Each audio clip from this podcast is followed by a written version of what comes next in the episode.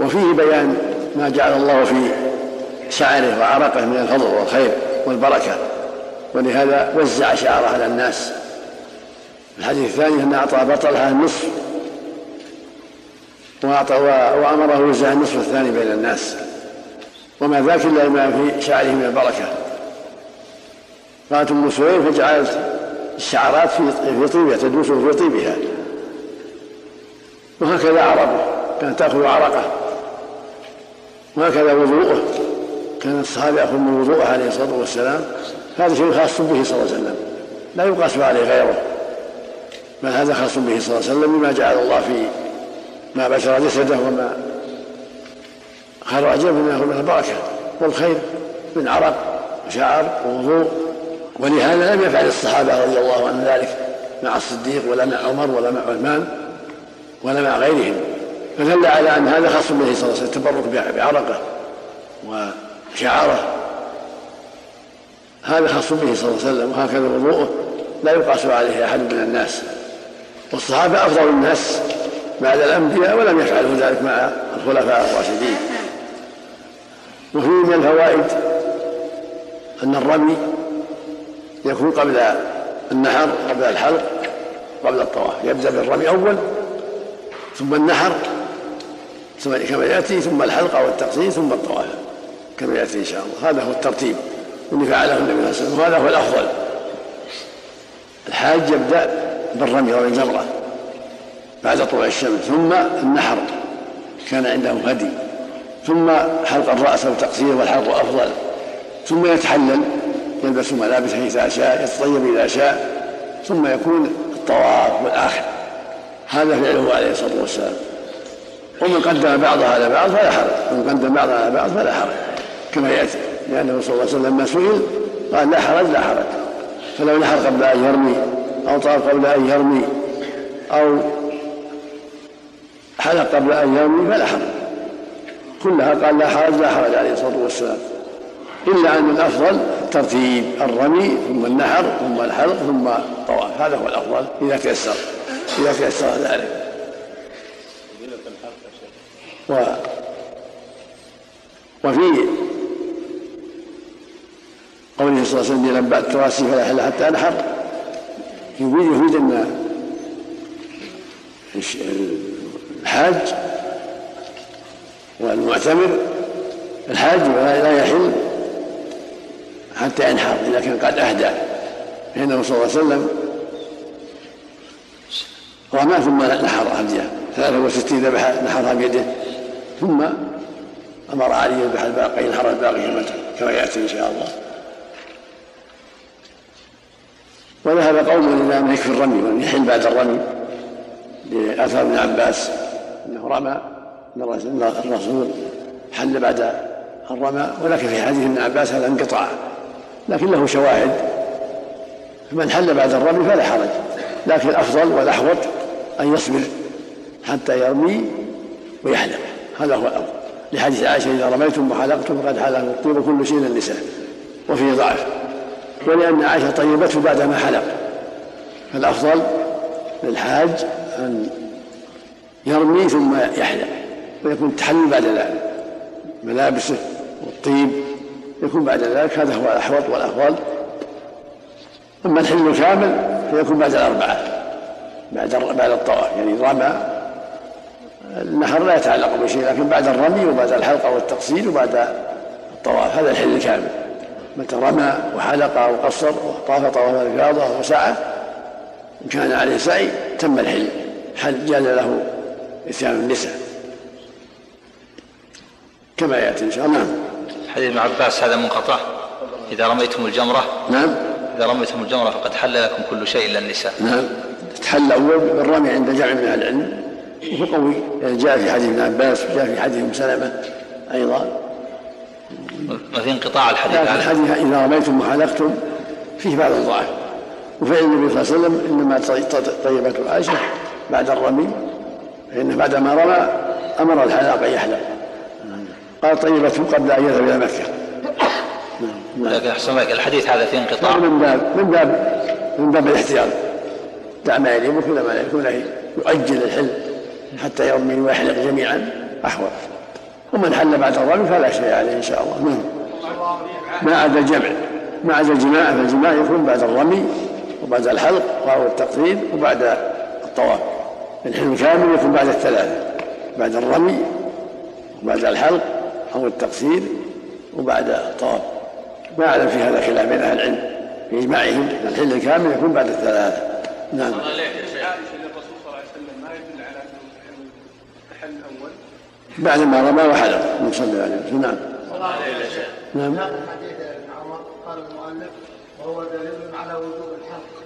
إلى أن الرسول أمر بالحلق. أمر الصحابة أن يحلقوا. أمرهم أن يرموا ويحلقوا. دل على وجوب الحلق. من واجبات الحج والعمرة الحلق أو التقصير. الدعوة يا شيخ نعم. الدعوة. الدعوة في الحلق. دعاء النبي صلى الله عليه وسلم. يعم. العمرة يعني عمر عمر التطوع يعم أو إلى الحج فقط. ظاهره العموم ظاهره العموم إلا إذا كانت العمرة قريبة من الحج فالسنة فيها التقصير لأن الرسول أمر الصحابة أن يقصروا. لما حلوا في رابع الحجة أمرهم أن يقصروا هذا هو الأفضل حتى يبقى الحلق للحج. حتى يبقى قطرية الرأس للحج. أما إذا قدموا مثل في رمضان أو في شوال يمدى الرأس يرجع فالحلق أفضل. بعض الناس يأخذ شعرات من الرأس لا لا يعم التقصير يعم واجب التعليم يعمها بالتقصير كما يعم بالتحليل من رمى وطاف هل يحل له كل شيء؟ لا حتى يقصر أو يحلم لا بد من الثلاثة. نعم. ما هي بأس لا حرج. أحسن الله إليك. من طاف ولم يحلم ولم يرم هل يحل أو لا؟ لا ما يحل حتى يحل من حتى يحل الثلاث يرمي ويحلق مع الطواف. قد يقال لأن من باب أولى إذا حل بعد الرمي فالطواف من باب أولى لكن كن يصبر حتى يفعل الثاني أحوط حتى يرمي أو يحلق هذا أحوط وأولى. فإذا فعل الثلاثة حصل التحلل كامل. نعم؟ ما أعلم شيء أو ما أعلم في هذا شيء. نعم.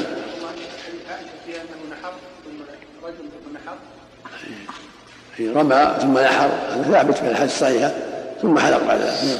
الشيخ بارك الله فيك. اللي بدأ بالطواف طواف الإفاضة من مزدلفه بعد يعني بعد انصرف من مزدلفه ما ذهب إلى منى؟ يرمي. لا حرج لا. الحرم علشان مع نسوان لا حرج لا.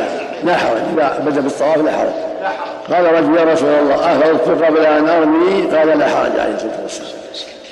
فاذا انصرف من مزدلفه ونصر مكة وطاف لا حرج. ثم يرمي بعد ذلك. نعم. باب الإفاضة من منى للطواف يوم النحر. نعم. عن ابن عمر رضي الله عنهما أن رسول الله صلى الله عليه وسلم أفاض يوم النحر ثم رجع فصلى الظهر بمنى متفق عليه. وفي حديث جابر رضي الله عنه أن النبي صلى الله عليه وسلم انصرف إلى المنحر فنحر ثم ركب فأفاض إلى البيت فصلى بمكة الظهر. مختصر من مسلم. باب ما جاء. هذا ورد هذا وهذا. النبي صلى الله عليه وسلم رمى ونحر وحلق رأسه ركب إلى مكة للطواف وطيبته عائشة رضي الله عنها. صلى مكة الظهر. ثم رجع فصلى بالموجودين في منى الظهر أيضا. ولا منافاة حديث جابر صلى مكة الظهر في حديث ابن عمر أنه صلى بمنى الظهر. والجمع بينهما أنه صلى مكة الظهر أولا ثم رجع فوجدهم ينتظرونه وجد من لم يتوجه إلى مكة ينتظرونه فصلى بهم الظهر. فهي له نافلة ولهم فريضة وصلاة الفريضة وقعت في مكة. ولا حرج ولا منافاة بين الروايتين. نعم. باب ما جاء في تقديم النحر والحلق والرمي والإفاضة بعضها على بعض. نعم. عن عبد الله بن عمرو رضي الله عنهما قال سمعت رسول الله صلى الله عليه وآله وسلم وأتاه رجل يوم النحر وهو واقف وهو واقف عند الجمرة فقال يا رسول الله حلقت قبل أن أرمي قال ارمي ولا حرج. وأتاه آخر فقال إني ذبحت قبل أن أرمي قال ارمي ولا حرج. وأتاه آخر فقال إني أفضت إلى البيت قبل أن أرمي فقال ارمي ولا حرج. وفي رواية عنه أنه شهد النبي صلى الله عليه وسلم يخطب يوم النحر. فقام إليه رجل فقال كنت أحسب أن كذا قبل كذا ثم قام آخر فقال كنت أحسب أن كذا قبل كذا حلقت قبل أن أنحر نحرت قبل أن أرمي وأشباه ذلك فقال النبي صلى الله عليه وسلم افعل ولا حرج لهن كلهن فما سئل يومئذ عن شيء إلا قال افعل ولا حرج متفق عليه. وهذا من رحمة الله من فضله جل وعلا لأن المقام مقام يغلط فيه الناس يجهلون ينسون. فمن رحمة الله أن جعل الأمر واسعا. والحجاج لا يحصيه من الله. قد يكثرون وفيهم الجاهل وفيهم الصغير وفيهم الكبير. فمن رحمة الله أن جعل هذا الأمر واسعا. وقف بعد رمي الجبر صلى الله عليه وسلم بين الجمار. والناس يسألونه هذا يقول رميت قبل نحرت قبل أن أرمي فيقول لا حرج. وهذا يقول حلقت قبل أن قبل أن أذبحه يقول لا حرج. وهذا يقول طفت قبل أن أنحر قبل أن أرمي يقول لا حرج. كل هذا من تيسير الله. فما سئل عن يومئذ عن شيء قدم ولا أخر يعني يوم النحر إلا قال فعل ولا حرج. ويدخل في هذا السعي من سعى قبل أن يقوم الصواب أنه يجزئه وإن كان أكثر من أن يعيد لكن الصواب أنه يجزئه والصح أنه صلى الله عليه وسلم سأله سائل قال يا رسول الله سعيت قبل أن أطوف قال لا حرج. هذا ما ما تعم البلوى أيضا يقع فيه الغلط من بعض الجهال. فإذا طاع ساعة ثم طاف في عمرته أو في حجه أجزأه وإنما السنة أن يطوف أولا ثم يسعى في الحج والعمرة. لكن قد يجهل قد يغلط من النساء أو من الأعراب أو من الجهلاء غير الآخرين فإذا سعى ثم طاف ثم قصر أجزأه ذلك. نعم. ولو تعمد. ما ما فعل ما استفصل قال لا حرج. قال يا رسول الله سعيت قبل أن أرمي قال لا حرج سعيت قبل أن اطول قال لا حرج خرجه أبو داود بإسناد صحيح ولم يسأله هل أنت ناسي أو عامل أو جاهل الحمد لله. رحمك الله. نعم. نعم. غير الحج يصح تقديم السعي. نعم. غير الحج العمرة. الصواب يعم حتى العمرة نعم. في الجاهل والناس لكن لا يتعمد لا يخالف السنة لا ينبغي لا يتعمد لكن إذا وقعت من الجاهل والناس ينبغي لا حرج نعم. اما السؤال السؤال السؤال ورد لا, لا يتعمد. والسؤال ورد في الحج يتأسى بالنبي صلى الله عليه وسلم ويتحرى السنة في كل شيء. نعم. أحسن الله السؤال ورد في الحج. نعم. فكيف قال؟ في العمرة الباب واحد. أقول باب واحد لأن الباب واحد. بابهما واحد. وأتم الحج عمرة لله نعم. صلى الله عليك يا شيخ. القوي القادر الذي ينصرف مع الإنسان من بعد أن تصل له أن يرمي مباشرة. مع نعم. تبعهم. إذا خوي تبعهم وإن صبر حتى يوم الضحى أفضل. ولمسلم في رواية فما سمعه يسأل يومئذ عن أمر مما مما ينسى المرء أو يجهل من تقديم بعض الأمور قبل بعض وأشباهها إلا قال رسول الله صلى الله عليه وسلم افعلوا ولا حرج. وعن علي رضي الله عنه قال جاء رجل فقال يا رسول الله حلقت قبل أن أنحر. قال انحر ولا حرج. ثم أتاه آخر فقال يا رسول الله إني أفضت قبل أن أحلق. قال أحلق أو قصر ولا حرج. رواه أحمد. وفي لفظ قال إني أفضت قبل أن أحلق. قال أحلق أو قصر ولا حرج. قال وجاء آخر فقال يا رسول الله إني ذبحت قبل أن أرمي. قال ارمي ولا حرج. رواه الترمذي وصححه. وعن ابن عباس رضي الله عنهما أن النبي صلى الله عليه وآله وسلم قيل له في الذبح والحلق والرمي. والتقديم والتأخير فقال لا حرج متفق عليه. وفي رواية سأله رجل فقال حلقت قبل أن أذبح قال اذبح ولا حرج. وقال رميت بعدما أمسيت فقال افعل ولا حرج. رواه البخاري وأبو داود وابن ماجه والنسائي. وفي رواية قال قال رجل لرسول الله صلى الله عليه وآله وسلم زرت قبل أن أرمي. قال لا حرج. قال حلقت قبل أن أذبح. قال لا حرج. قال ذبحت قبل أن أرمي. قال لا حرج. رواه البخاري. وهكذا لو رمى بعد الظهر أو بعد العصر تأخر لا حرج. أو بعد المساء بعدما غابت الشمس على الصحيح لا حرج. إلى طلوع الفجر. فإذا طلع الفجر أخر الرمي إلى بعد الزوال. نعم اليوم الآتي.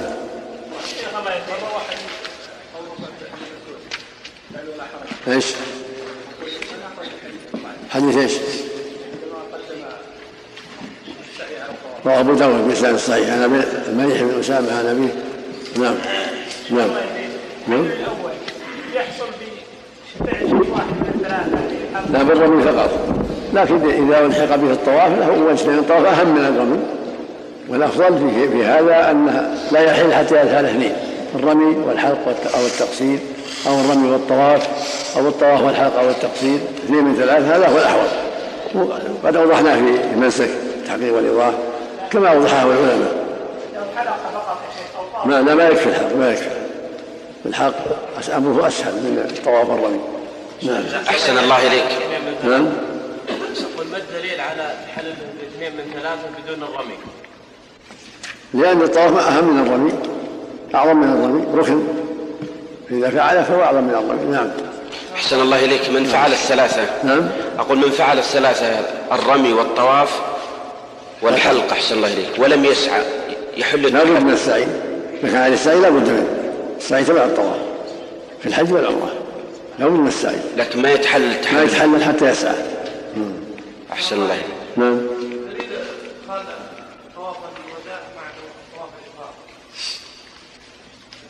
قول صلى الله عليه وسلم لا يرجع عنه حتى يكون آخر عهد بالبيت إذا كان آخر عهد بالبيت كفى سواء طواف الافاضه ولا طواف الوداع يعمه الحديث. ما هي بأس يجعل آخر عهد بالبيت لا بأس. إذا طاف طواف الإفاضة عند سفره شد عن الوداع. وإن نواهما جميعا سد لكن ما يسعى ما يقدم الطواف على السعي. لا. مو بلزوم لا يبني الطواف على السعي. على السنة. والسعي تابع. السعي تابع للطواف. ما ما يمنع. آخر عهد بالبيت ولو كان السعي بعده. لأنه تابع. مثل جلوس ياكل أو يتغدى أو ما يمنع. هل المبالغة في القص يا شيخ؟ نعم. الحديث اللي رواه اخرجه أبو داود في ولا حرج بدرجه الحسن. وش فيه؟ الحديث. أي حديث؟ درجة حسن وش هو؟ ارمي ولا حرج في أبي داود. هذا محمد بن السعي السعي السعي رواه أبو داود صحيح نعم. الله عليك يا شيخ. نعم المبالغة في القص حتى ترى البشرة هل تغني عن الحلق؟ لا الظاهر والله أعلم أنه لابد ان الأفضل الحلق لأن الحلق يزيد آثار الرأس يكون أكمل في في العبادة. أما التقصير هو أقل. والامر الحمد لله مجزي لكن من جهة الفضيلة الحلق افضل نعم. لا يقع إلا بالموسى. نعم.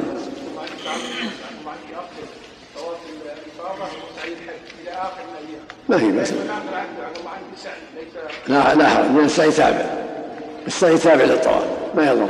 مثل لو طفت وجلست تاكل وتشرب تغدى أو, تشتري حاجات أو شيء. ما ما يضر. باب استحباب الخطبة يوم النحر. عن الهرماس بن زياد قال رأيت النبي صلى الله عليه وسلم يخطب الناس على ناقته العظبى يوم الأضحى بمنى. رواه أحمد وأبو داود. وعن أبي أمامة رضي الله عنه قال سمعت خطبة النبي صلى الله عليه وسلم بمنى يوم النحر. رواه أبو داود.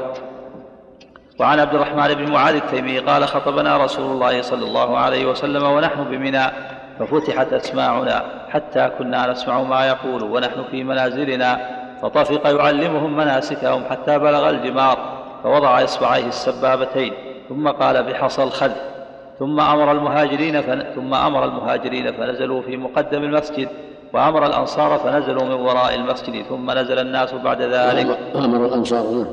ثم أمر الأن... ثم أمر المهاجرين فنزلوا في مقدم المسجد وأمر الأنصار فنزلوا من وراء المسجد. نعم. ثم نزل الناس بعد ذلك رواه أبو داود والنسائي بمعناه. وعن أبي بكرة رضي الله عنه قال خطبنا النبي صلى الله عليه وسلم يوم النحر فقال أتدرون أي يوم هذا؟ قلنا الله ورسوله أعلم.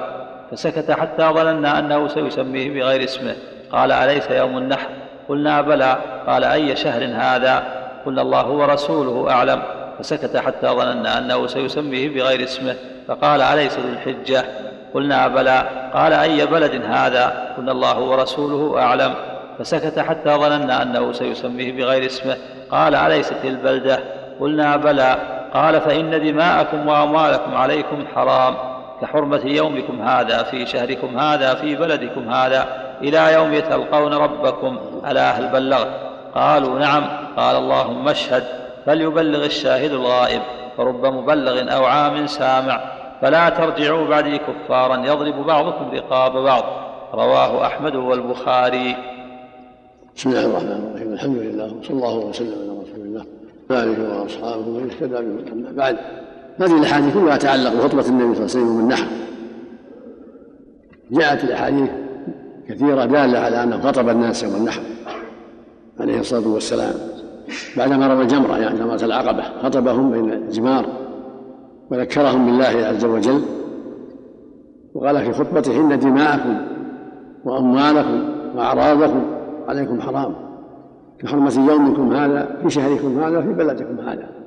ألا هل بلغت؟ قال نعم.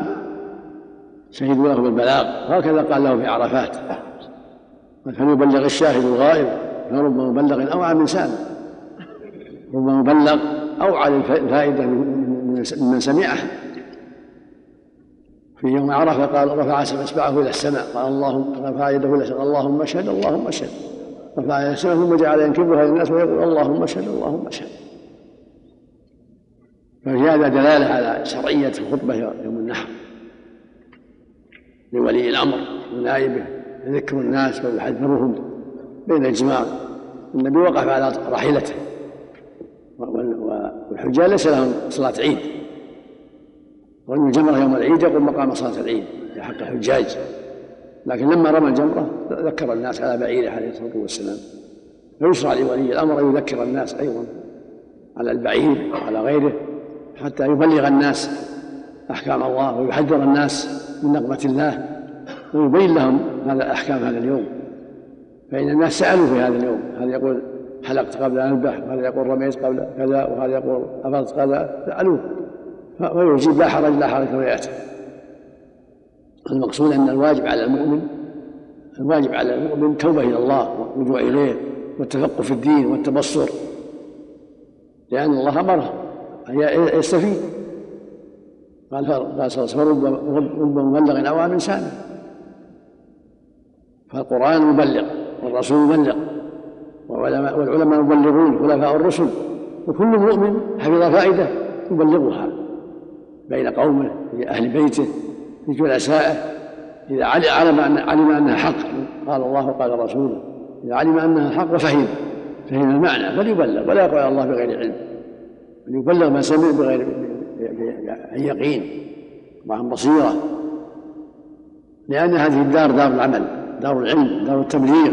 دار التفقيه دار التكاتف على الخير دار التواصي بالحق دار التعاون على البر والتقوى. وأحق الناس بهذا أهل العلم. ثم عموم المؤمنين كل على قدر طاقته. قال ففتح الله أسماع أهل منى حتى سمعوا خطبته عليه الصلاة والسلام. وقال مؤكدا لهم. أي يوم من هذا؟ قالوا الله ورسوله وظنوا أنه سيسلم بغيره قال أليس يوم النحر؟ قالوا بلى. قال أي شهر هذا؟ قال الله ورسوله. قال أي شهر؟ أليس من الحجة؟ قالوا بلى. ثم قال أي بلد هذا؟ قال الله ورسوله. قال أليست البلدة لمكة؟ قال بلى. قال فإن دماءكم وأموالكم وأعراضكم وأعراضكم عليكم حرام. كحرمة يومكم هذا يوم النحر. في شهركم هذا شهر الحجة. في بلدكم هذا مكة. المقصود من هذا التغليظ وشدة التحريم. ولا يجوز المسلم يتعدى على أخيه؟ بضربة أو جرح أو قتل. حرام عليه دمه وماله. هكذا أخذ ماله بالسرقة أو بالمكابرة أو بالخيانة أو بالاختلاس أو بأي شيء. يجب الحذر. ماله عليه حرام. مال أخيه عليه حرام. دمه عليه حرام. ولو بأي بأقل ضربة أو نحسة بأي عود. كل المسلم على المسلم حرام دمه وماله ثم قال لا ترجعوا بعد الكفار يضرب بعضكم رقاب بعض. حذرهم من أن يرجعوا إلى أمر الجاهلية والتقاتل والفتنه وهكذا قال لهم في يوم عرفة يوم المجمع العظيم وأوصاهم يوم عرفة بالقرآن والسنة. قال إني تارك فيكم ما لن تضلوا. إن يصمتم بكتاب الله. الآخر وسنتي. وما كتاب الله فيه الأمر بالسنة فيه الأمر بطاعة الرسول صلى الله عليه وسلم. ثم قال وأنتم تسألون عني فما أنتم قائلون؟ قال نشهد أنك قد بلغت وأديت ونصحت فجعل يرفع اصبعه إلى السماء ثم ينكبها إلى الناس ويقول اللهم أشهد اللهم أشهد. نعم. الإعراض عفى الله عنك تشمل تشمل الأعراض بالزنا وتشمل الغيبة أيضا؟ نعم. العرض كذا في عرض فيما يكره هذا غيبه ونميمه وغير ذلك. نعم. نعم.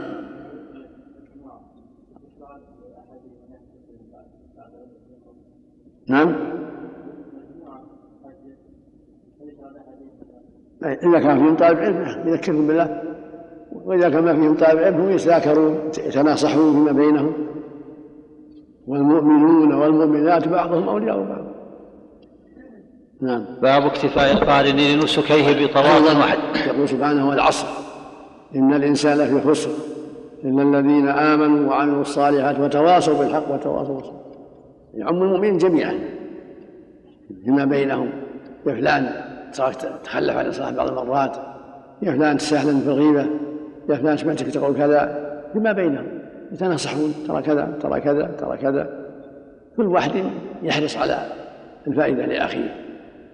لأن هذه الدار دار العمل دار التواصي دار التناصح دار الاستعداد. مو دار الجزاء هذه دار العمل دار الاستعداد للآخرة. إذا تناصح الناس سئلوا وربحوا. وإذا غفلوا تساهلوا وأعرضوا لعب بهم الشيطان وطمع فيهم الشيطان وجلساء السوء ودعاة الباطل. لكن إذا كانت كلمتهم واحدة متساعدين متواصين متناصحين. صار ذلك أبعد. لهم عن الشيطان. نعم. وعن نواب الشيطان. نعم. بعد رمي الجمرة العقبة لأن وقت مع وقت اجتماع الناس. يفيدون الجمرة حتى يسمعوا. هل يقوم طالب العلم بعد رمي الجمرة العقبة يتكلم مع زملائه؟ هذا طيب إذا تيسر ذلك طيب. الله إلى قوله حرمة شهركم هذا فيه تمسك قال إن الأشهر حرمة بدون صح في حجة. في حجة. يعني بمناسبة قالوا أن الأشهر حرم باقية. وهي المحرم وذو القعدة ثلاثة. والرابع رجب الفرد هذه أربعة الله الجمهور على أن المسيح فيها القتال لا بأس. وذهب بعض أهل أنه باقي. قال تعالى يسمع الشهر قل قتال فيه قل قتال فيه كبير. سورة البقرة. نعم. باب اكتفاء القارن لنسكيه بطواف واحد وسعي واحد. عن ابن عمر رضي الله عنهما قال قال رسول الله صلى الله عليه وسلم من قرن بين حجته وعمرته أجزاه لهما طواف واحد. رواه أحمد وابن ماجه. وفي لفظ من أحرم بالحج والعمرة أجزاه طواف واحد وسعي واحد عنهما حتى يحل منها منهما حتى يحل منها جميعا. رواه الترمذي وقال هذا حديث حسن غريب وفيه دليل على وجوب السعي ووقوف التحلل عليه. وعن عروة عن عائشة رضي الله عنها قالت خرجنا مع النبي صلى الله عليه وسلم في حجة الوداع فأهللنا بعمرة ثم قال رسول الله صلى الله عليه وآله وسلم من كان معه هدي فليهل بالحج مع العمرة ثم لا يحل حتى يحل منهما جميعا. فقدمت وأنا حائض ولم أطف بالبيت ولا بين الصفا والمروة. فشكوت ذلك إليه فقال انقضي رأسك وامتشطي وأهلي بالحج ودع العمرة. قالت ففعلت. فلما قضينا الحج أرسلني مع عبد الرحمن بن أبي بكر إلى التنعيم فاعتمرت. فقال هذه مكان عمرتك. قالت فطاف الذين كانوا أهلوا بالعمرة بالبيت وبين الصفا والمروة ثم حلوا ثم طافوا طوافا آخر بعد أن رجعوا من منى لحجهم. وأما الذين جمعوا الحج والعمرة فإنما طافوا طوافا واحدا متفق عليه. وعن طاووس عن عائشة رضي الله عنها أنها أهلت بالعمرة فقدمت ولم تطف بالبيت حين حاضت فنسكت المناسك كلها وقد أهلت بالحج. فقال لها النبي صلى الله عليه وسلم يوم النفر يسعك طوافك لحجك وعمرتك. فأبت فبعث بها مع عبد الرحمن إلى التنعيم فاعتمرت بعد الحج رواه أحمد ومسلم. وعن مجاهد عن عائشة رضي الله عنها أنها حاضت بسرف فتطهرت بعرفة. فقال لها رسول الله صلى الله عليه وسلم يجزي عنك طوافك بالصفا والمروة, والمروة عن حجك وعمرتك. رواه مسلم. وفيه تنبيه على وجوب السعي. وهذه الأحاديث وما جاء في معناها تدل على أن القارئ والمفرد يكفي سعي واحد حج واحد وطواف واحد. وهكذا حديث جابر في صحيح مسلم. يقول رضي الله عنه لم يطوف النبي صلى الله عليه وسلم ولا أصحابه من الصلاة الا طواف واحد. يعني اصحابه الذين قرنوا وساقوا الهدي. أما من الذين حلوا من عمرتهم مثل ما قالت عائشة فإنهم طافوا وسعوا البيت طافوا البيت وسعوا وحلوا بالتقصير في رابع ذي الحجة. ثم طافوا ثم أحرموا بالحج يوم الثامن وطافوا وسعوا لحجهم بعد ذلك.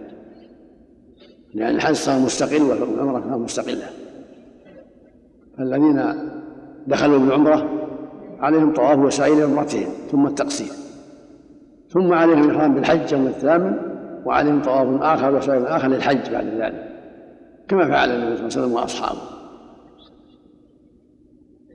وكانت عائشة رضي الله عنها أحرمت بالعمرة مع أزواج النبي كلهم أحرموا بالعمرة. وكان الرسول خيرهم عند في الميقات بين الحج وبين الإحرام بالحج مفردا وبالعمرة مفردة وبالحج وهم جميعا في الميقات. ثم في أثناء الطريق قال لهم من كان أحرم بالعمرة أو بالحج أو بالحج والعمرة. فليطوف بالبيت والصلاة والمروة وليتحلل إلى من كان معه الهدي. فلما وصلت إلى سرف موضع قريب مكة نزل بها الحيض. فلم تطوف ولم تسعى وبقيت أمرها النبي صلى الله عليه وسلم أن لا تطوف ولا تسعى حتى تطهر. فاشتكى النبي صلى الله عليه وسلم أن الحج وصل وهي لم تطهر. فقال انقضي رأسك واغتسلي ولبي بالحج. فدل ذلك على أن الإنسان إذا أحرم بالعمرة ومنع مانع من أدائها يبدأ بالحج. كأن يكون ضل الطريق أو أصابه مرض فإنه يلبي بالحج. وهكذا الحائض والنفساء إذا لبت بالعمرة ثم نزل بها النفاس أو الحيض تلبي بالحج. سواء يوم الثامن أو بعده. تلبي بالحج وتكون قارنة وتعمل أعمال القارنة طواف وسعي بعد النزول من مزدلفة. طواف وسعي وتكون بذلك قارنة ولهذا لما طافت بعد الحج قال لها النبي صلى الله عليه وسلم طواف البيت وبين الصلوات يكفيك لحجك وعمرتك وهذا يبين معنى قوله في لما أمرها بالحرم قال دعي العمرة. يعني دعي أعمالها من أجل الحج دعي أعمالها واحلمي بالحج ثم أمرها بأعمال القارن بعد نزولها من منى فطافت وسعت وقصرت وحلت. وصار في نفسها شيء لأنها لم تطف مع صواحباتها لما قدموا. صار في نفسها شيء وقال يا رسول ترجعون بعمرة وأنا أرجع بحج. يعني عمرة مفردة. ترجع يرجع صواحبها بعمرة وأنا أرجع بحج. أمرها أن تعتمر من التنعيم. وأرسل معها أخاها عبد الرحمن فاعتمرت من التنعيم مرة مستقلة ليلة الحصبة ليلة أربعة عشر. فلما فرغت من عمرتها ليلة أربعة عشر ليلة الأربعاء لأن الحج صار بالجمعة نزل النبي صلى الله عليه وسلم آخر الليل والصحابة وطافوا طواف الوداع آخر الليل. وصلى بالناس صلى يوم, يوم النحر صلاة الفجر في المسجد الحرام عليه الصلاة والسلام. صلى بهم صلاة الفجر وقرأ فيها بسورة الطور والطور وكتاب المسطور كما قالت أم سلمة. وكانت أم سلمة شاكية مريضة فأمرها أن تطوف طواف الوداع من وراء الناس على بعيرها وهم يصلون الفجر. قالت فسمعته يصلي بالناس ويقرأ بسورة الطور وكتاب مسطور فلما فرغ من الصلاة ارتحل. ارتحل وأصحابه من مكة في صبيحة اليوم الرابع عشر إلى المدينة في اليوم الرابع عشر عليه الصلاة والسلام. هذا هو الحكم في مثل هذا. القارن والمفرد عليهما سعي واحد. الذي أفرد بالحج وحده وبقي على إحرامه وهو بالحج وعمرة وبقي على إحرامه لأن معه الهدي وقد طاف في البيت وسعى بعد الحج يكفيه طواف يكفي طواف الإفاضة فقط والسعي الأول كفى حق القارن والمفرد. أما الذي أحل من العمرة وطاف لها وسعى وتقصر ثم أحرم بالحج بعد ذلك هذا يسمى المتمتع. فعليه سعي ثاني يعني يطوف ويسعى لحجه بعد ذلك هذا اللي عليه جمهور أهل العلم. الأئمة الأربعة والجمهور لا بد من سعي ثاني لحجه والسعي الأول لعمرته. وهذا بأراءة عائشة يقول وأما حلوا من العمرة فطافوا وسعوا لعمرتهم ثم طافوا طواف آخر حجهم يعني بين الصلاة والمروة وهكذا قال ابن عباس. انهم طافوا وسعوا لعمرتهم ثم طافوا وسعوا يوم النحر لحجهم. يعني الذين حلوا نعم. نعم صلاة قائمة. نعم. نعم. نحر عن النبي صلى الله عليه وسلم. نعم نحر عن البقرة. صلى الفجر بعد الوداع ولا قبل الوداع؟ قبل الوداع. طاف لا طاف الوداع قبل الصلاة. طاف الوداع قبل الصلاة ثم صلى بالناس ثم ركب بعد الوداع بعد الصلاة. صلى الله عليه وسلم طاف آخر الليل. صلى الله عليه. وسلم نعم. من أحرم متمتعا فلما انتهى من العمرة بدا له ألا يحج.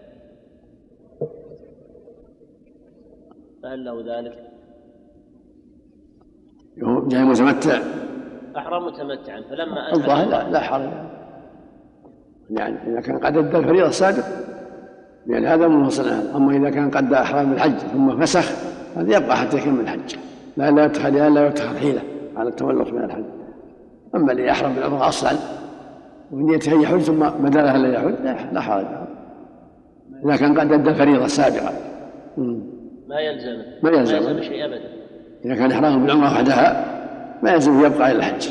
إن بقي فلا بأس ولا مو لازم. ما دام قد حج الفريضة لأن الحج لا يلزم إلا بالشروع فيه. لا بالنية قبل الشروع.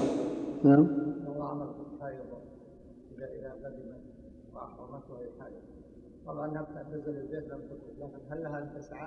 لا لا. تعجل السعي مع الطواف هذا السنة. مثل ما عجلت عائشة. نعم كان متمتعا افتي بانه واحد قول ضعيف هذا قول قاله بعض أهل العلم. قول ضعيف والصواب إنه لابد من سعي ثاني نعم. نعم. لا لا خطبة واحدة. يوم عرفة ويوم النهر كلها خطبة واحدة. باب المبيت بمنى ليالي منى ورمي الجمار في أيامها. عن عائشة رضي الله عنها قالت أفاض رسول الله صلى الله عليه وسلم من آخر يوم حين صلى الظهر. ثم رجع إلى منى فمكث بها ليالي أيام التشريق يرمي الجمرة إذا زالت الشمس. كل جمرة بسبع حصيات كل جمرة بسبع حصيات يكبر مع كل حصاة ويقف عند الأولى وعند الثانية فيطيل القيام ويتضرع ويرمي الثالثة لا يقف عندها. رواه أحمد وأبو داود. وعن ابن عباس رضي الله عنهما قال استأذن العباس رسول الله صلى الله عليه وسلم أن يبيت بمكة ليالي منى من أجل سقايته فأذن له متفق عليه. ولهم مثله من حديث ابن عمر رضي الله عنهما. وعن ابن عباس رضي الله عنهما قال رمى رسول الله صلى الله عليه وسلم الجمار حين زالت الشمس. رواه أحمد وابن ماجه والترمذي. وعن ابن عمر رضي الله عنهما قال كنا نتحين فإذا زالت الشمس رمينا. رواه البخاري وأبو داود. وعن ابن عمر رضي الله عنهما أن النبي صلى الله عليه وسلم كان إذا رمى الجمار مشى إليها ذاهبا وراجعا. رواه الترمذي وصححه. وفي لفظ عنه أنه كان يرمي الجمرة يوم النحر راكبا وسائر ذلك ماشيا. ويخبرهم أن النبي صلى الله عليه وسلم كان يفعل ذلك رواه أحمد. وعن سالم عن ابن عمر رضي الله عنهما أنه كان يرمي الجمرة الدنيا بسبع حصيات. ويكبر مع كل حصى ثم يتقدم فيسهل فيقوم مستقبل القبلة طويلا يدعو ويرفع يديه ثم يرمي الوسطى ثم يرمي الوسطى ثم يأخذ ذات الشمال فيسهل فيقوم مستقبل القبلة ثم يدعو ويرفع يديه ويقوم طويلا ثم يرمي الجمرة ذات العقبة من بطن الوادي ولا يقف عندها ثم ينصرف ويقول هكذا رأيت النبي صلى الله عليه وسلم يفعله رواه أحمد والبخاري. وعن عاصم بن عدي أن رسول الله صلى الله عليه وسلم رخص لرعاء الإبل في البيتوتة عن منى يرمون يوم النحر ثم يرمون الغداة ومن بعد الغد ليومين ثم يرمون ليوم النفر. رواه الخمسة وصححه الترمذي. وفي رواية رخص للرعاء أن يرموا يوما ويدعوا يوما. رواه أبو داود والنسائي. وعن سعد بن مالك رضي الله عنه قال رجعنا في الحجة مع النبي صلى الله عليه وسلم وبعضنا يقول رميت بسبع حصيات وبعضنا يقول رميت بست حصيات ولم يعب بعضهم على بعض. رواه أحمد والنسائي. بسم الله الرحمن الرحيم. اللهم صل وسلم على رسول الله وعلى آله وصحبه. أما بعد هذه الأحاديث متعددة. حديث عائشة وابن عمر وغيرها وغيرهما كلها تدل على شرعية الرمي. يوم العيد جمرة العقبة بسبع حصيات وكل يوم العيد رمي وقد رماها راكبا عليه الصلاة والسلام ثم وقف للناس وخطبهم وذكرهم وسأله الناس عن أعمال يوم العيد.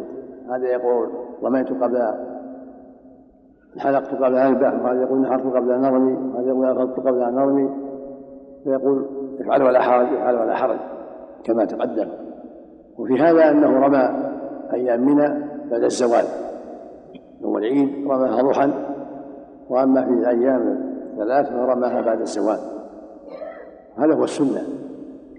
أن ترمى الجمار يوم العيد روحا وإذا رميت ظهرا أو عصرا أو في آخر الليل من ليلة النحر كل ذلك لا بأس. وقد رخص للضعف أن يرمون أن يرموا في آخر الليل ليلة النحر وأن ينصرفوا مزدلفة قبل حضرة الناس كما تقدم. أما الحادي عشر والثاني عشر والثالث عشر فهذا يكون بعد الزوال. قد رماها بعد الزوال عليه الصلاة والسلام في أيام الثلاثة فلا يجوز لأحد يرميها قبل الزوال بل يجب أن يكون رميها بعد الزوال. قال ابن عمر كنا نتحين فيرمونها بعد الصلاة ثم يصلوا الظهر. إذا تيسر هذا ترمى قبل الزوال بعد الزوال ثم صلاة الظهر بعد ذلك. وفيه أنه صلى ظهر يوم النحر بمكة. وفي حديث ابن عمر أنه صلاها بمنى. ولا منافاة. وهكذا في حديث عائشة. لا منافاة. فإنه صلى الظهر بمكة كما قال جابر. ثم صلاها بمنى لما رجع والناس لم يصلوا صلى بهم. فكانت له نافلة وله فريضة. وكانت فريضته في مكة صلاها في مكة الظهر لما نزل ورجع وصلى بالناس منى وفي من وفيه من الفوائد أنه يشرع الوقوف عند الجبرة الأولى والثانية وقوفا طويلا مع الدعاء لأنه صلى الله عليه وسلم لما رمى الجمرة يوم الحادي عشر والثاني عشر والثالث عشر تقدم وأسهل وجعلها عن يساره واستقبل القبلة ورفع يديه يدعو طويلا ويتضرع إلى الله عز وجل. ثم أتى الجبرة الوسطى فجعلها فرماها بسبع يكبر مع كل حصاة. ثم أخذ ذات الشمال أخذ عن يساره وجعلها عن يمينه واستقبل القبلة ودعا رفع يديه طويلا. ثم أتى جبرة العقبة فرماها ولم يقف رماها بسبع ولم يقف. هذا هو السنة في أيام من الثلاثة أن يقف عند الأولى والثانية ويرفع يديه ويدعو طويلا ويجعل الأولى عن يساره والثانية عن يمينه ويرفع يديه ويستقبل القبلة ويلحه بالدعاء. أما الأخيرة فلا يقف عندها السنة لا يقف عندها. وصلاة الظهر إذا تيسر تكون مكة تيسر فإن لم يتيسر صلاها في في منى. وفيه أنه رخص للسقاة والرعاة في البيت منى لأن السقاة يحتاجون إلى أن يسقوا الناس. فرخص العباس والسقاة في ترك في منى وهكذا الرعاة لحاجتهم إلى رعي الإبل. ورخص الرعاة إذا يؤخروا من الحادي عشر إلى الثاني عشر. هذا يدل على جواز ترك المبيت في منى لمن له شغل مهم في السقاة والرعاة. والمريض والطبيب الذي يحتاجه الناس في تلك الليالي فإنه معذور إذا دعت الحاجة إلى كالسقاة وأعظم أما من لا عذر له فإنه يبيت في منى من 11 إلى 13 ثم يتعجل إن شاء. فإن لم يتعجل وغابت عليه الشمس بات الليلة الثالثة عشر ورمى يوم الثالث عشر بعد الزوال. نعم. رجال الأمن أحسن الله كذلك نعم. رجال الأمن مثلا وأشباههم نعم. رجال الأمن الذي يتطلب وجودهم مثلا في مكان معين وما يستطيعون البيتوتة مثلا. وفي الحديث الأخير أن بعض الصحابة شك هل أكمل السبع أو أقبل فيها أنهم إذا شكوا في سقط واحدة لا يرون. الواجب أن يحافظ على السبع. فلو شك هل سقطت واحدة في آخر الرمي أجزأه لكن ينبغي له أن يحافظ ويعتني حتى يكمل كما كمل النبي صلى الله عليه وسلم. الشرطة ورجال الأمن يقاسون على سقاة الرعاة مطلق. إذا دعت الحاجة نعم. نعم. بعد أداء صلاة صلاة الظهر أو قبلها هو واسع لكن إذا تيسر قبلها أو لا إذا تيسر. وإن لم يتيسر صلى صلوا ورموا ما يلزمهم المبيت والرمي إذا دعت الحاجة إلى أنهم يلزمون الطرق في غير منى فلا بأس. أما في منى الحمد لله. لكن إذا دعت الحاجة إلى خروجهم عن منى لمصلحة المسلمين فهم كالسقاة الرعاة نعم. سمى الظاهر حديث نعم. حديث عاصم. نعم. يقول ثم يرمون الغداة ومن بعد الغد ليومين نعم. ظاهر أنه قدم الرمي. له أخر عن المعروف أنهم يتأخرون في الرعي يوم الحادي عشر. ثم يأتون يوم الثاني عشر يرمون لليومين. يقضونها. نعم. في الرواية الأخرى يرموا يوما ويدعون لكن هنا في حديث عاصم ثم يرمون الغداة ومن بعد الغد ليومين. ثم يرمون نعم. العبادة الأصل عدم تقديمها على وقتها ولكن تؤخر. فهم أخروا ورموا في اليوم الثاني عشر عن اليومين. نعم. باب الخطبة أوسط أيام التشريق. الرعاة. نعم. عن سراء ابنة رعاة الإبل الرعاة خاصة عن سراء ابنة نبهان رضي الله عنها قالت خطبنا النبي صلى الله عليه وسلم يوم الرؤوس فقال أي يوم هذا؟ قلنا الله ورسوله أعلم. قال أليس أوسط أيام التشريق؟ رواه أبو داود. قال وكذلك قال عم أبي حرة الرقاشي أنه خطب أوسط أيام التشريق. وعن ابن أبي نجيح عن أبيه عن رجلين من بني بكر قال رأينا رسول الله صلى الله عليه وسلم يخطب بين أوسط أيام التشريق ونحن عند راحلته وهي خطبة رسول الله صلى الله عليه وسلم التي خطب بمنى التي خطب بمنى رواه أبو داود. وعن أبي نضرة قال حدثني من سمع خطبة النبي صلى الله عليه وسلم في أوسط أيام التشريق. فقال يا أيها الناس ألا إن ربكم واحد وإن أباكم واحد. ألا لا فضل لعربي على عجمي ولا عجمي على عربي ولا أحمر على أسود ولا أسود على أحمر إلا بالتقوى. أبلغت قالوا بلغ رسول الله صلى الله عليه وسلم رواه أحمد. وهذا يدل على أنه صلى الله عليه وسلم خطب في أيام التشريق بين أوسط يوم يعني يوم الثاني الحادي عشر وفي لفظ لا يقتضي أنه الثاني عشر. خطب الناس يوم النحر خطبة عظيمة وقال إن دماءكم وأموالكم عليكم حرام حرمة يومكم هذا في شهركم هذا في بلدكم هذا. قال هل بلغت كان هذا بعد ما رمى الجمرة صباح العيد. وصار الناس يسألونه بعد ذلك عن أمور حجهم. وخطبهم في أيام التشريق. قيل في الحادي عشر قيل في الثاني عشر. والأقرب والله أعلم أنه الحادي عشر بين يوم العيد وبين أوسط أوسط يوم التشريق. بين أوسطها الثاني عشر. والذي بين الأوسط وبين العيد هو الحادي عشر. بين لهم أحكام الرمي وكان يسمى يوم الرؤوس لأن رؤوس الهدايا التي ذبحت يوم العيد بقيت يستمتعون بها في الحادي عشر وما بعده. تبقى تلك الليلة ويستمتعون بها. وأكثر الرمي يكون يوم العيد. فهذا يؤيد أن يوم الرؤوس هو يوم الحادي عشر وهو بين يوم العيد وبين أوسط أيام التشريق وهو الثاني عشر.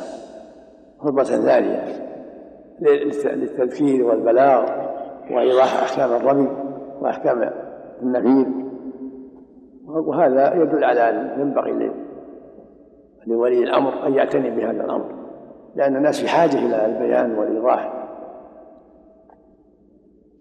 في أيامنا كما أوضح له صلى الله عليه وسلم في يوم النحر في الصحيحين خطبة يوم النحر الصحيحين خطبة يوم عرفة. وأما خطبة في أيام الشريق جاء فيها بعض الأحاديث المذكورة هنا وذلك من تمام الإيضاح وتمام البيان والبلاغ. والناس في حاجة إلى البيان.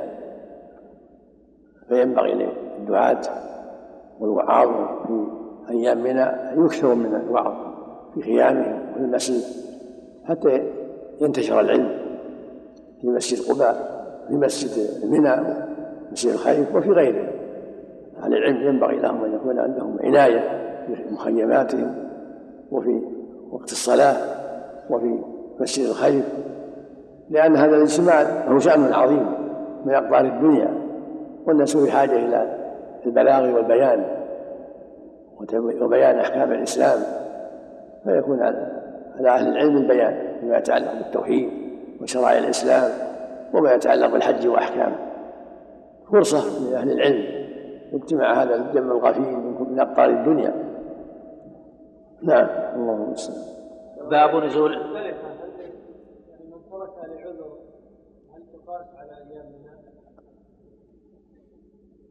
من تركها لا عليه دم إلا إذا كان عذر شرعي زحمة ما وصل إليها وإلا فلي يبت بها غالب الليل.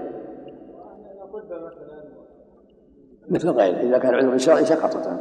مثل مثل ايامنا مثل لو تأخروا الطريق لما صلى من عرفات حصل الزحام وتعطلوا فلم يصلوا سقط عنه نعم نعم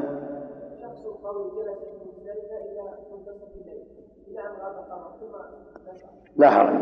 لكن ترك الأفضل. الأفضل أن يبيت ويرمي الضحى هذا هو الأفضل لمن كان عنده قوة. نعم. من لم يجد مكانا في منى فهل يسقط عنه المبيت أو يقال يبيت في أقرب مكان إلى منى؟ لا يسقط من لم يجد مكان في منى سقط عنه يعني عاجز. ولا ولا جمع عليه. نعم. ما حكم من رمى جمرة العقبة من جهة غير الجهة التي رمى منها رسول الله صلى الله عليه وسلم؟ لا بأس. إذا وقع في الحوض من أي جهة. المهم أن يقع في الحوض. نعم. من رمى جمرة العقبة في يوم العيد هل يحل؟ نعم.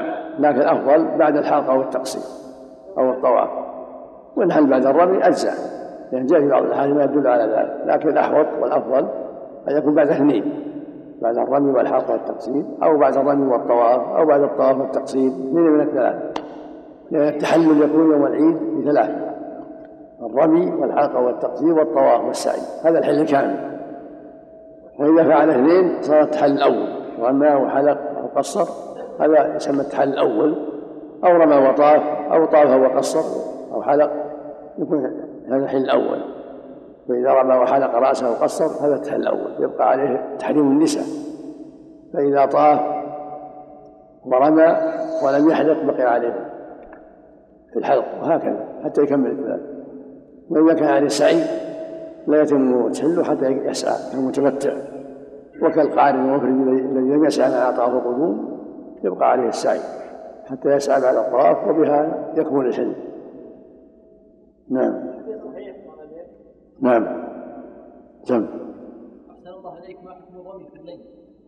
لا بأس ما لم يتيسر الرمي في النهار ولا في الليل.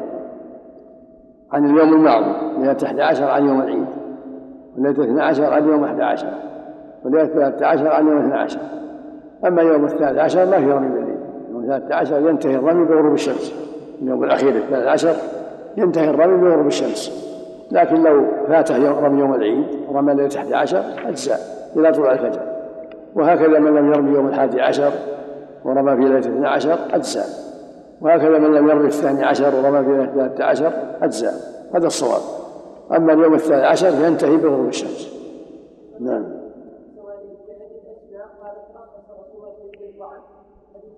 الضعن الضعن جمع ضعينة النساء. نعم.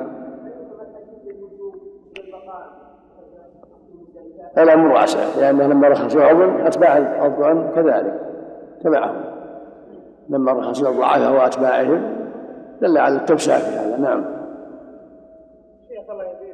لأن الضعن ما هم بيروحوا وحدهم معهم رجال ومعهم يخدمهم ويسن نعم نعم. يقول الشارع عن المبيت وقد اختلف في وجوب الدم اختلف في وجوب الدم من ترك وقيل يجب عن كل ليلة دم.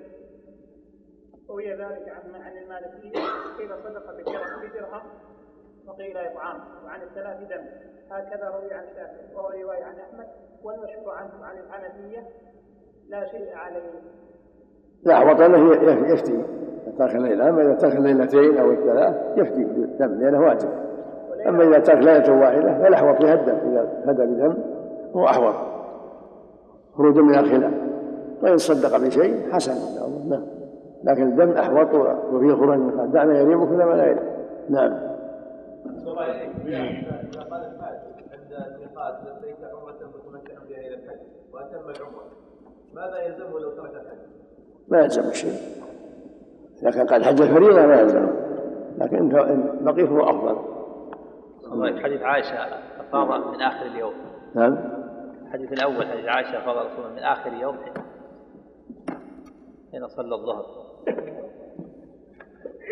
نعم. جاء في حديث جابر حديث ابن عمر حديث عائشة. وجاء بينها أنه صلى الظهر في مكة ورجع إلى إلى منى وصلى بمن بقي في منى نافلة له عليه الصلاة والسلام. يقول أحسن الله أفاض من آخر اليوم. نعم. في حديث عائشة أفاض من آخر يوم. لا لا مو الظاهر أنه وهم وهم بعض الرواة. وافاض قبل صلاة الظهر. صلى مكة الظهر كما قال جابر جابر حفظه. مال الحج حفظا عظيما كان ابن عمر انه صلى مكه في بناء الظهر بعدما رجع هذه في اسناد محمد بن اسحاق بن يسار اذا كان عن عنه هو ضعيف ومن اوهام من اعلم الاوهام نعم المقصود ان الصواب انه صلى مكه الظهر ولما عاد صلى بمن بقي من الصحابة الذين هم ينتظرونه صلى بهم نعم من أخر من أخر رمي يوم العيد إلى الحادي عشر أو الثاني عشر. لا بأس لا حرج يرمي ثم يرمي ما بعده إذا أخره يرمي بعد الزوال أولا ثم يرمي اليوم الثاني بعده لكن هل يجوز له يأتي أهله؟ إذا رمى وحلق وطاف وطاف ساعة ما رمى. ما يجوز حتى يوم أخر يوم العيد حلق وقصر وطاف ساعة لكن حتى يكمل حتى يكمل الرمي لا يجوز يأتي أهله حتى يكمل الرمي يوم العيد بعد يوم العيد ما رمي لا بد منه قال أبو داود. لا يجوز رمي الأيام الأخيرة إلا بعد يوم العيد. يبدأ برمي العيد ثم يرمي الجمار بعده. كل يوم مرتب. نعم. الأقرب أنه يوم الحادي عشر لأن الرؤوس الكثيرة يوم العيد. قد يبقى الرؤوس تكون من ذبح يوم الحادي عشر تبقى في الثاني عشر. قد يبقى الرؤوس في الثالث عشر أيضا لكن أغلب الرؤوس تكون يوم العيد. باب نزول المحصب إذا نفر من منى. عن أنس رضي الله عنه أن النبي صلى الله عليه وسلم في النوازل تقدم. في النوازل أكثر الروايات في النوازل بعد الركوع أيضا. نعم. نعم. عن أنس رضي الله عنه أن النبي صلى الله عليه وسلم صلى الظهر والعصر والمغرب والعشاء ثم رقد رقدة بالمحصب ثم ركب إلى البيت فطاف به رواه البخاري. وعن ابن عمر رضي الله عنهما أن النبي صلى الله عليه وسلم صلى الظهر والعصر والمغرب والعشاء بالبطحاء. ثم هجع ثم هجع هجعة ثم دخل مكة. وكان ابن عمر رضي الله عنهما يفعله. رواه أحمد وأبو داود والبخاري بمعناه وعن الزهري عن سالم أن أبا بكر وعمر وابن عمر رضي الله عنهم كانوا ينزلون الأبطح. قال الزهري وأخبرني عروة عن عائشة رضي الله عنها أنها لم تكن تفعل ذلك. وقالت إنما نزله رسول الله صلى الله عليه وآله وسلم لأنه كان منزلا أسمح لخروجه إذا خرج. رواه مسلم. وعن عائشة رضي الله عنها قالت نزول الأبطح ليس بسنة إنما نزله رسول الله صلى الله عليه وسلم لأنه كان أسمح لخروجه إذا خرج. وعن ابن عباس رضي الله عنهما قال التحصيب ليس بشيء إنما هو منزل نزله رسول الله صلى الله عليه وآله وسلم. متفق عليهما. بسم الله الرحمن الرحيم. الحمد لله وصلى الله وسلم على رسول الله وعلى آله وصحبه. أما بعد هذه الأحاديث تدل على أن السنة للحاج إذا فرغوا من الرمي في اليوم الثاني عشر ان تعجلوا أو في الثالث عشر لم يتعجلوا الانتقال من منى إلى مكة وأن تكون الصلاة في مكة صلاة الظهر والعصر في مكة لأن الرسول صلى الله عليه وسلم لما رمى الجمرة في اليوم الثالث عشر لم يتعجل انتقل من منى ولم يصلي بها. الظهر بل انتقل وصلى في الأبطح. وهو خيف بني كنانة مجرى السيل. قرب مكة قرب مكة. نزل به وصلى به الظهر والعصر والمغرب والعشاء. ثم رقد رقدة خفيفة ثم توجه إلى مكة وطاف طواف الوداع في آخر الليل من ليلة أربعة عشر ليلة الأربعاء. ثم صلى بالناس الفجر. وقرأ بالطور سورة الطور كتاب المستور في صلاة الفجر كما روت أم سلمة ذلك. وكان الصديق وعمر رضي الله عنهما ينزل في الأبطح تأسم بالنبي صلى الله عليه وسلم إذا فرغوا وقالت عائشة وابن عباس إنه ليس بمشروع إنما نزله النبي صلى الله عليه وسلم لأنه كان أسمح لخروجه والتأسي بالنبي صلى الله عليه وسلم وبالصديق وعمر أولى إذا تيسر النزول فيه حسن. في اليوم الثالث عشر لمن لم يتعجل أو في الثاني عشر لمن تعجل إذا نزل بالأبطح صلى به الظهر والعصر والمغرب هذا حسن. وإن نزل في منزله أو في أي مكان فلا حرج الأمر واسع. لكن المهم أن الصلاة تكون في مكة لا في لا في منى اليوم الأخير يوم النحر النحر الأول أو النحر الثاني تكون الصلاة في داخل مكة. كما فعله النبي صلى الله عليه وسلم فإنه ارتحل من منى بعد بعد الرمي وصلى بالأبطح الظهر والعصر والمغرب والعشاء. وفيه لا بأس بالفصل بين الوداع وبين السفر الصلاة أو غيرها فإنه وادع آخر الليل ثم صلى الفجر ثم ركب إلى المدينة. وهكذا لو ودع بعد الظهر ثم صلى العصر أو بعد العصر ثم صلى المغرب أو بعد المغرب ثم صلى العشاء أو تأخر لتناول طعام أو حاجات أخرى لا حرج في ذلك. الأمر في هذا واسع. نعم. يعني نعم. الفصل مقدار صلاة؟ ما له ما له حد محدود لكن خفيف ما يعد إقامة. نعم. نعم. باب ما جاء في دخول الكعبة والتبرك بها. عن عائشة رضي الله عنها قالت خرج النبي صلى الله عليه وسلم من عندي وهو قليل العين طيب النفس ثم رجع إلي وهو حزين. فقلت له فقال إني دخلت الكعبة ووددت أني لم أكن فعلت. إني أخاف أن أكون أتعبت أمتي من بعدي. رواه الخمسة إلا النسائي وصححه الترمذي. وعن أسامة بن زيد رضي الله عنهما قال دخلت مع رسول الله صلى الله عليه وآله وسلم البيت فجلس فحمد الله وأثنى عليه وكبر وهلل ثم قام إلى ما بين يديه من البيت فوضع صدره عليه وخده ويديه ثم هلل وكبر ودعا ثم فعل ذلك بالأركان كلها ثم خرج فأقبل على القبلة وهو على الباب فقال هذه القبلة هذه القبلة مرتين أو ثلاثا رواه أحمد والنسائي.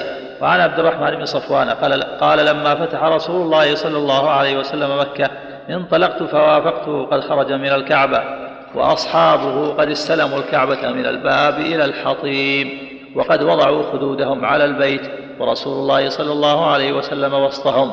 رواه أحمد وأبو داود. وعن إسماعيل بن أبي خالد قال قلت لعبد الله بن أبي أوفى أدخل النبي صلى الله عليه وآله وسلم البيت في عمرته؟ قال لا متفق عليه. وهذا يتعلق بدخول الكعبة. النبي صلى الله عليه وسلم دخلها عام عام الفتح وكبر في نواحيها كما قال ابن عباس ودعا وصلى ركعتين كما في حديث ابن عمر أمام الداخل بينه وبين الجدار نحو ثلاث أذرع. ولم يدخلها في عمرة القضاء ولا في حجة الوداع ولا في عمرة الجيرانة. وفي حديث ابن عائشة رضي الله عنه صلى الله عليه وسلم تألم من ذلك وخاف يشق على أمته لما دخلها لأن دخولها قد يكون في زحام ومشقة. فلهذا ترك الدخول. ولما قالت له عائشة في حجة الوداع يا رسول الله أريد الصلاة في الكعبة قال صلي في الحجر فإنه من البيت. دفع المشقة. الحجر من البيت يعني معظمه وأكثره. يقول المؤلف التبرك بها اطلاق اطلاق العبارة فيها نظر. المراد التبرك بالدعاء فيها بالدعاء والاستلام. طلب البركة من الله مو منها. بها عبارة فيها نظر فيها نقص. ولهذا لما قبل عمر رضي الله عنه الحجر. قال إني أعلم أنك حجر لا تضر ولا تنفع ولولا أني رأيت من يقبلكم ما قبلتم فاستلام الحجر والركن اليماني وكذلك من داخل الكعبة إذا وضع سطره عليها ويديه. كل ذلك يطلب البركة من الله يعني عبادة تقرب إلى الله بها. والبركة أن تطلب من الله سبحانه وتعالى. وإنما هذا الذي يفعله المسلم من باب التأسي والاقتداء بالنبي عليه الصلاة والسلام فإذا دخلها كبر في نواحيها أو وضع صدره عليها ويديه ودعا كل ذلك من باب التأسي وطلب الفضل والبركة من الله عز وجل. أما ما روي من حديث أنهم استلموا ظاهر الكعبة وحديث في سند ضعف الصحابة في الملتزم يعني من رواية يزيد بن زياد وضعف الرواية. لكن لا بأس الملتزم فعله بعض الصحابة فإذا التزم بين الركن والباب ودعا فلا حرج في ذلك. فعله من فعله من الصحابة ابن عباس وغيره ولا حرج في ذلك. نعم. نعم. هذا في مواطن الإبل إيش؟ الناس موضوع ولا موضوع؟ نعم. لا يصلى في مواطن الإبل. معاطن الإبل لا يصلى فيها. نعم. الرسول نهى عن الصلاة في معاطن الإبل. نعم. نعم. صلى في مرابط الغنم أما معاطن الإبل لا يصلى فيها نعم. حديث أسامة أحسن الله إليك. نعم. أقول حديث أسامة لما دخل وألصق ظهره في صدره. هذا الحديث لا بأس به. من داخل من داخلها هذا الحكم أما من ظاهر الحجر الأسود فقط واليماني بس. الداخل. أو الوقوف الملتزم كما فعل بعض الصحابة. نعم. وداخل الكعبة. نعم. داخل الكعبة لا, لا بأس به؟ نعم. في داخل الكعبة لا بأس نعم لا. أو في الملتزم كما فعل جماعة من الصحابة نعم. لكن التبرك التبرك بالدعاء والصلاة فيها. يعني يرجو البركة من الله مو مهم من هذه البركة من الله جل وعلا. لكن بالدعاء والصلاة. نعم. يعني مثل ما مثل ما يستلم الحجر الأسود واليماني كذلك. لأن الله شرع ذلك فله فيه الأجر العظيم. نعم. يعني يطلب البركة من الله بسبب الدعاء نعم والعبادة. نعم, نعم. صلى عليه بصدورهم أم بأيديهم هذا هذا ضعيف رواية الصحابة ضعيف إنما ثابت فعل النبي صلى الله عليه وسلم من داخل الكعبة. قول بعض الناس لبعض الناس هذا بركة. يصح هذا؟ نعم. بعض الناس يقول لبعضهم هذا بركة. إذا شاء إذا حصل له بركة من الله. إذا ربح تجارة أو نخله صارت ثمرة طيبة كلها من الله. البركة كلها من الله. وزمزم قال فيها أنها مباركة زمزم. نعم. نعم. باب ما جاء في ماء زمزم. نعم. عن جابر رضي الله عنه قال قال رسول الله صلى الله عليه وسلم ماء زمزم لما شرب له. رواه أحمد وابن ماجه. وعن عائشة رضي الله عنها أنها كانت تحمل ماء زمزم. وتخبر أن رسول الله صلى الله عليه وآله وسلم كان يحمله. رواه الترمذي وقال حديث حسن غريب. وعن ابن عباس رضي الله عنهما أن رسول الله صلى الله عليه وسلم جاء إلى السقاية فاستسقى. فقال العباس يا فضل اذهب إلى أمك فأت رسول الله صلى الله عليه وسلم بشراب من عندها. فقال اسقني. فقال يا رسول الله إنهم يجعلون أيديهم فيه. قال اسقني. فشرب فشرب ثم أتى زمزم وهم يسقون وهم وهم يستقون ويعملون فيها. فقال اعملوا فإنكم على عمل صالح. ثم قال لولا أن تغلبوا لنزلت حتى أضع الحبل يعني على عاتقه. وأشار إلى عاتقه رواه البخاري. وعن ابن عباس رضي الله عنهما أن رسول الله صلى الله عليه وسلم قال إن آية ما بيننا وبين المنافقين لا يتضلعون من ماء زمزم. وعن ابن عباس رضي الله عنهما أن رسول الله صلى الله عليه وسلم قال إن آية ما بيننا وبين المنافقين لا يتضلعون من ماء زمزم. رواه ابن ماجه. وعن ابن عباس رضي الله عنهما قال قال رسول الله صلى الله عليه وسلم ماء زمزم لما شرب له. إن شربته تستشفي به شفاة الله وإن شربته يشبعك أشبعك الله به وإن شربته لقطع ظمأك قطعه الله وهي هزمة جبريل وسقي الله إسماعيل رواه الدار قطني.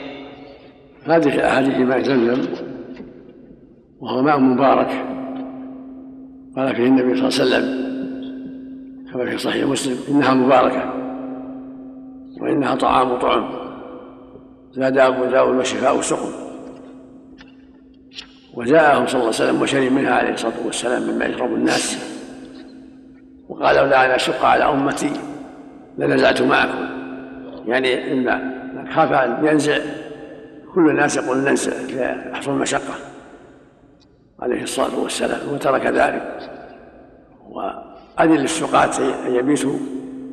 يدعو المبيت في منى لمصلحة الحجاج يسقونهم. فالماء زمزم ماء مبارك أما حديث ماء زمزم لما شرب له جاء له طرق وفيها ضعف كلها لا تخلو من ضعف. لكن يشهد له بالمعنى إنها مباركه وإنها طعام وطعام وشفاء وسقم. وما ذكره ابن عباس أيضا شاهد لحديث جابر. هو ماء مبارك يشرب لما جعل الله فيه من البركة. وكذلك التروش به ولا بأس بالوضوء منه والاستنجاء عند الحاجة كل هذا لا بأس هو مبارك ولا بأس أن يستنجي منه الإنسان ولا بأس أن يتروش ولا بأس أن يتوضأ. مثل ما أن الصحابة توضأوا من الماء الذي نبع من بين اصابع النبي صلى الله عليه وسلم توضأوا منه وهو ماء مبارك نبع من بين اصابعه ومع هذا توضأوا شربوا حملوا إلى هويته. فكونه مبارك لا يمنع من كونه يتوضأ به ويستنجى به ويغتسل به لا مانع من ذلك وهو مبارك. نعم.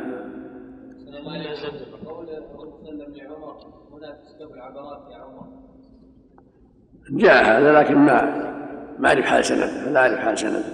لكن جاء هذا لا شك أنها مواضع خشوع ومواضع تقرب إلى الله ومواضع بكاء عند عند الحجر والصلاة في الكعبة والحجر كلها مواضع.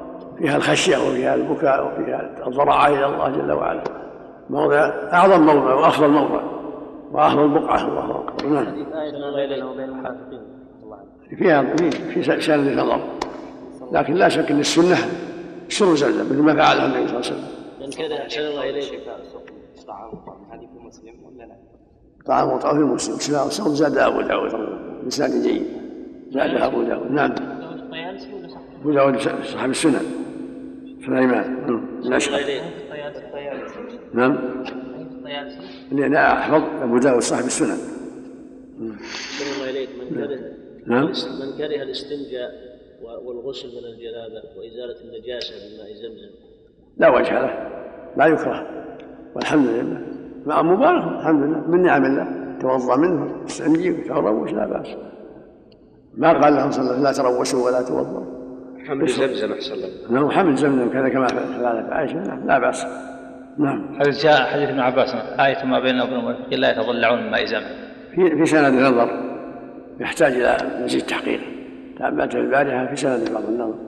لكن على كل حال المنافقون متهمون بعدم قبول الشرع لأنهم ضد الشرع.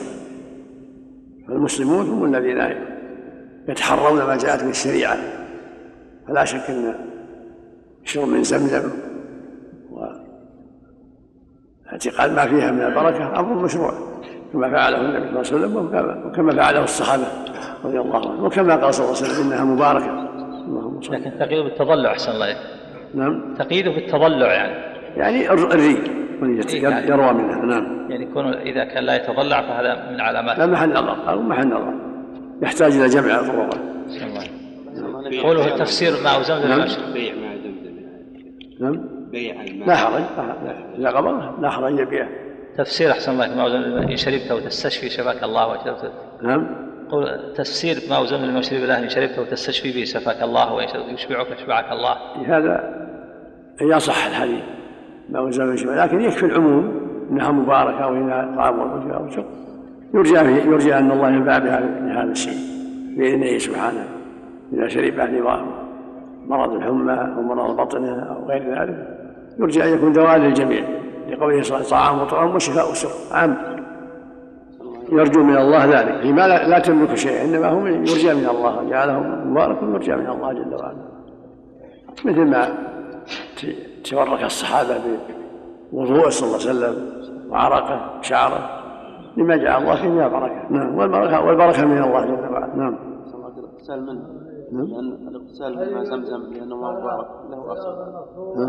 الاغتسال بماء زمزم لأنه ما مبارك. ما في بأس.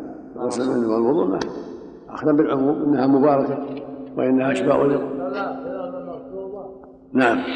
باب طواف الوداع. نعم. عن ابن عباس رضي الله عنهما قال كان الناس ينصرفون في كل وجه. فقال رسول الله صلى الله عليه وسلم لا ينفر أحد حتى يكون آخر عهده بالبيت. رواه أحمد ومسلم وأبو داود وابن ماجه. وفي رواية أمر الناس أمر الناس أن يكون آخر عهدهم بالبيت إلا أنه خفف عن المرأة الحائض متفق عليه. الحمد لله. وعن ابن عباس رضي الله عنهما أن النبي صلى الله عليه وسلم رخص للحائض أن تستر قبل أن تطوف بالبيت إذا كانت قد طافت في الإفاضة. رواه أحمد. وعن عائشة رضي الله عنها قالت حاضت صفية بنت حيي بعدما أفاضت قالت فذكرت ذلك لرسول الله صلى الله عليه وآله وسلم فقال أحابستنا هي؟ قلت يا رسول الله إنها قد أفاضت وطافت بالبيت ثم حاضت بعد الإفاضة. قال فلتنفر إذا متفق عليه. وهذا يدل على هذه الأحاديث تدل على أن يجب طواف الوداع. إذا فرغ الحاج من أعمال الحج وأراد السفر سواء في أيام الحج أو بعدها. متى أراد السفر طاف الوداع سبعة أشهر من دون سعي. طواف بدون سعي عند الوداع. والنبي صلى الله عليه وسلم لما فرغ من حجه وصلى الفجر يوم الرابع عشر لما فرغ من أعمال الحج دخل مكة آخر الليل. ليلة اربعه عشر طاف الوداع ثم صلى الفجر ثم سافر وقال صلى الله عليه وسلم لا ينفذ أحد منكم حتى يكون آخر عهده بالبيت رواه مسلم. وفي الصحيحين عن ابن عباس قال أمر الناس أن يكون آخر عهده بالبيت إلا أنه في امراه الحائض. ولما قيل له إن الصبيه قد حاضت قال أحابستنا هي قالوا إنها قد أفاضت قال أنفروا. فدل على سقوطه عن الحائض والنفساء وأنه يجب على الحاج أن يودع البيت قبل أن يسافر عند نهاية أعماله. إذا فرغ من كل شيء يطوف للوداع سبعة أشواط فقط ويصلي ركعتين ثم يرتحل. وإن أخر طواف الإفاضة وطاف عند الخروج كفى. عن المقصود أن يكون آخر عهده بالبيت هذا هو المشروع. وإذا أقام بعد الطواف الوداع لصلاة أو طعام أو جمع زاد, زاد السفر أو ما أشبه ذلك فلا حرج. أو انتظار الرفقة كل ذلك لا, حرج فيه. واختلف العلماء في العمرة هل يجب لها الوداع أم لا؟ على قولين والأظهر أنه لا يجب لها الوداع ولكن إذا تيسر فحسن. ولا لا يجب لأن الرسول ما أمر العمار أن يودعوا. والعمرة مشروعة في جميع السنة في جميع الزمان. فقد يأتي الإنسان يطوف ويسعى ويقصد ثم يخرج. المقصود أن طواف الوداع واجب للحج. أما العمرة إن فعل فلا بأس وإن ترك فلا بأس. نعم. أحسن الله إليك من كان مريضا. نعم. النوم بعد. لا حرج. لو لو نام بعد ما يضر قد يقع الإنسان قد يحتاج للنوم. ما يسمى إقامة النوم. إقامة خفيفة. ودع في أول الليل واستراح ثم سافر لا حرج إن شاء الله. أحسن الله إليك. من كان مريضا يقاس على الحائض. لا ما في قياس. المريض يطاف به يطاف بعربانه ولا على الرؤوس لأن الحائض ليست من أهل الصلاة ولا من الطواف. أما المريض هو من أهل الصلاة. يصلي قائدا وقائما يطاف به كذلك.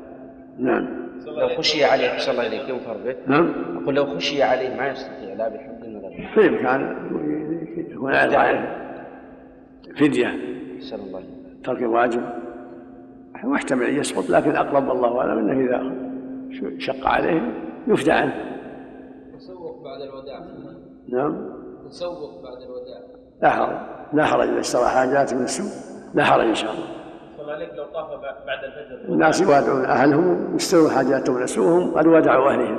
صلى الله عليك لو طاف بعد الفجر ونام وصلى الظهر بمكة يصح له؟ لا حرج إن شاء الله. أقول لا حرج شيء.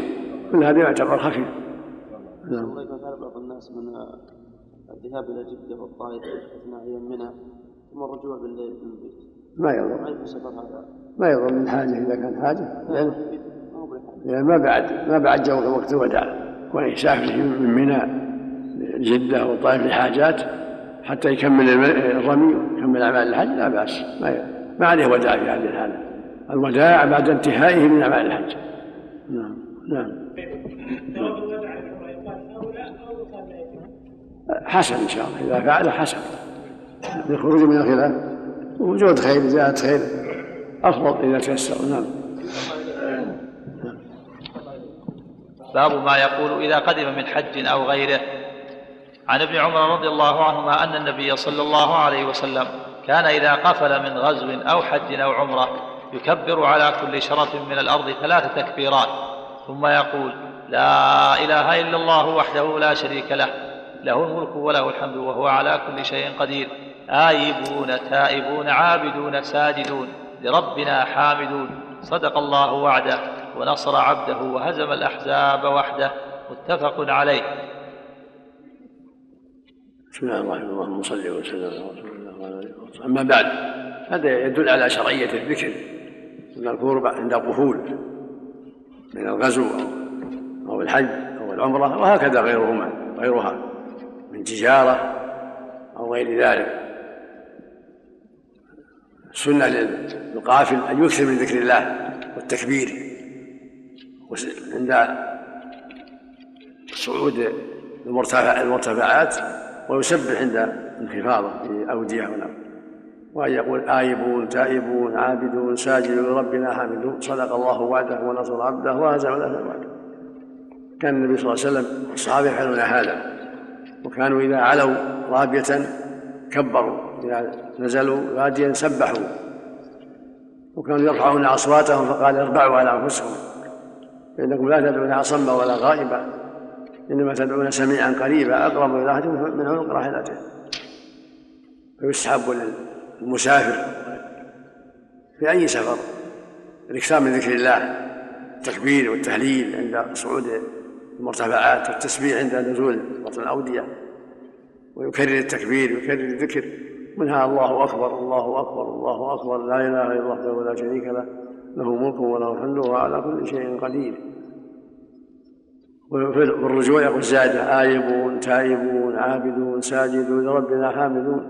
صدق الله وعده ونصر عبده وهزم الأحزاب وحده. فالإكثار من ذكر الله في جميع الأسفار. لكن عند الصعود يكبر ويذكر الله وعند النزول يسبح. تنزيها لله عن السفول لأنه العالي فوق جميع خلقه سبحانه وتعالى. فناسب عند النزول التسبيح وعند الارتفاع التكبير لأنه سبحانه فوق الجميع فوق جميع الخلق فوق العرش فهو المستحق لأن يكبر ويعظم الله أكبر الله أكبر. وعند النزول يسبح ويقدس لتقدسه وتنزهه عن النزول في الأرض وأن يكون في أسفل بل هو سبحانه العالي فوق الخلق فالحكم لله العلي الكبير. إليه يصعد الكلم الطيب والعمل الصالح يرفعه الرحمن على العرش استوى. إلى غير هذا من النصوص الكثيره نعم. اللهم صل وسلم هل هو خاص بهذه الأسفار الثلاثة؟ نعم. هذا الذكر. نعم. سفر أقول هل هو خاص بهذه الأسفار الثلاثة؟ مو خاص لا لكن مثل بها. يعني هذه هذه أسفار النبي صلى الله عليه وسلم. إما حج وإما عمرة وإما جهاد. هذه اسفاره صلى الله عليه وسلم. أقول هذه اسفاره صلى الله عليه وسلم. إما غزو وإما حج وإما عمرة.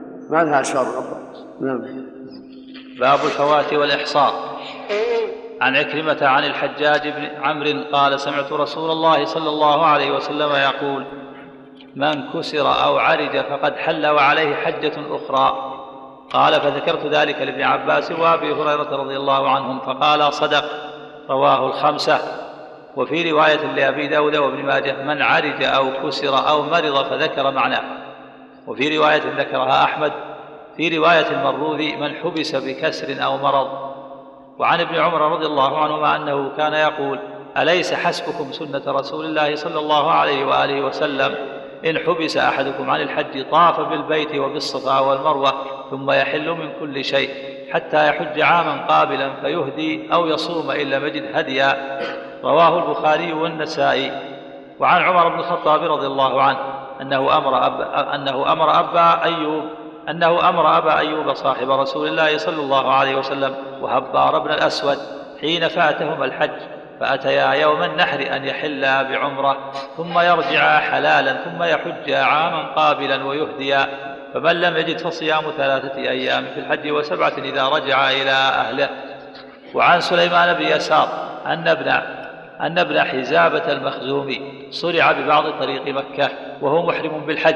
فسأل عن الماء فسأل عن الماء الذي كان عليه. فوجد عبد الله بن عمر وعبد الله بن الزبير ومروان بن الحكم فذكر لهم الذي عرض له وكلهم أمره أن يتداوى بما لا بد منه ويفتدي. فإذا صح اعتمر فإذا صح اعتمر فحل من إحرامه ثم عليه أن يحج قابلا ويهدي. وعن ابن عمر رضي الله عنهما أنه قال من حبس دون البيت بمرض فإنه لا يحل حتى يطوف بالبيت. وهذه الثلاثة لمالك في الموطأ. وعن ابن عباس رضي الله عنهما قال لا حصر إلا حصر العدو. رواه الشافعي في مسنده. هذه الأحاديث كلها تدل على الإنسان إذا حصر يفعل ما فعله النبي صلى الله عليه وسلم سواء بكسر أو عرج أو مرض أو غير ذلك وهو أنه يحلق أو يقصر ينحر هديه ويحلق أو يقصر وقد حل. ويشرع له أن يقضي ولكن النبي صلى الله عليه وسلم أوجب ذلك على الناس. وقضى حجة قضى عمرة القضاء عمرة الحديبية ولم يوجب على الناس ذلك. وقال لرباعة بنت الزبير لما مرضت حجي والشريطي انما حل حيث حبسته فإذا فاته الحج. تحلل بعمره. طاف وسعى وقصر وحل. ثم يشرع له أن يحج من عام قال كما قال عمر ويهدي هديا فان عجز صام ثلاثة أيام الحج وسبعة إذا رجع إلى أهله. وهكذا ذكر ابن عمر وغيره.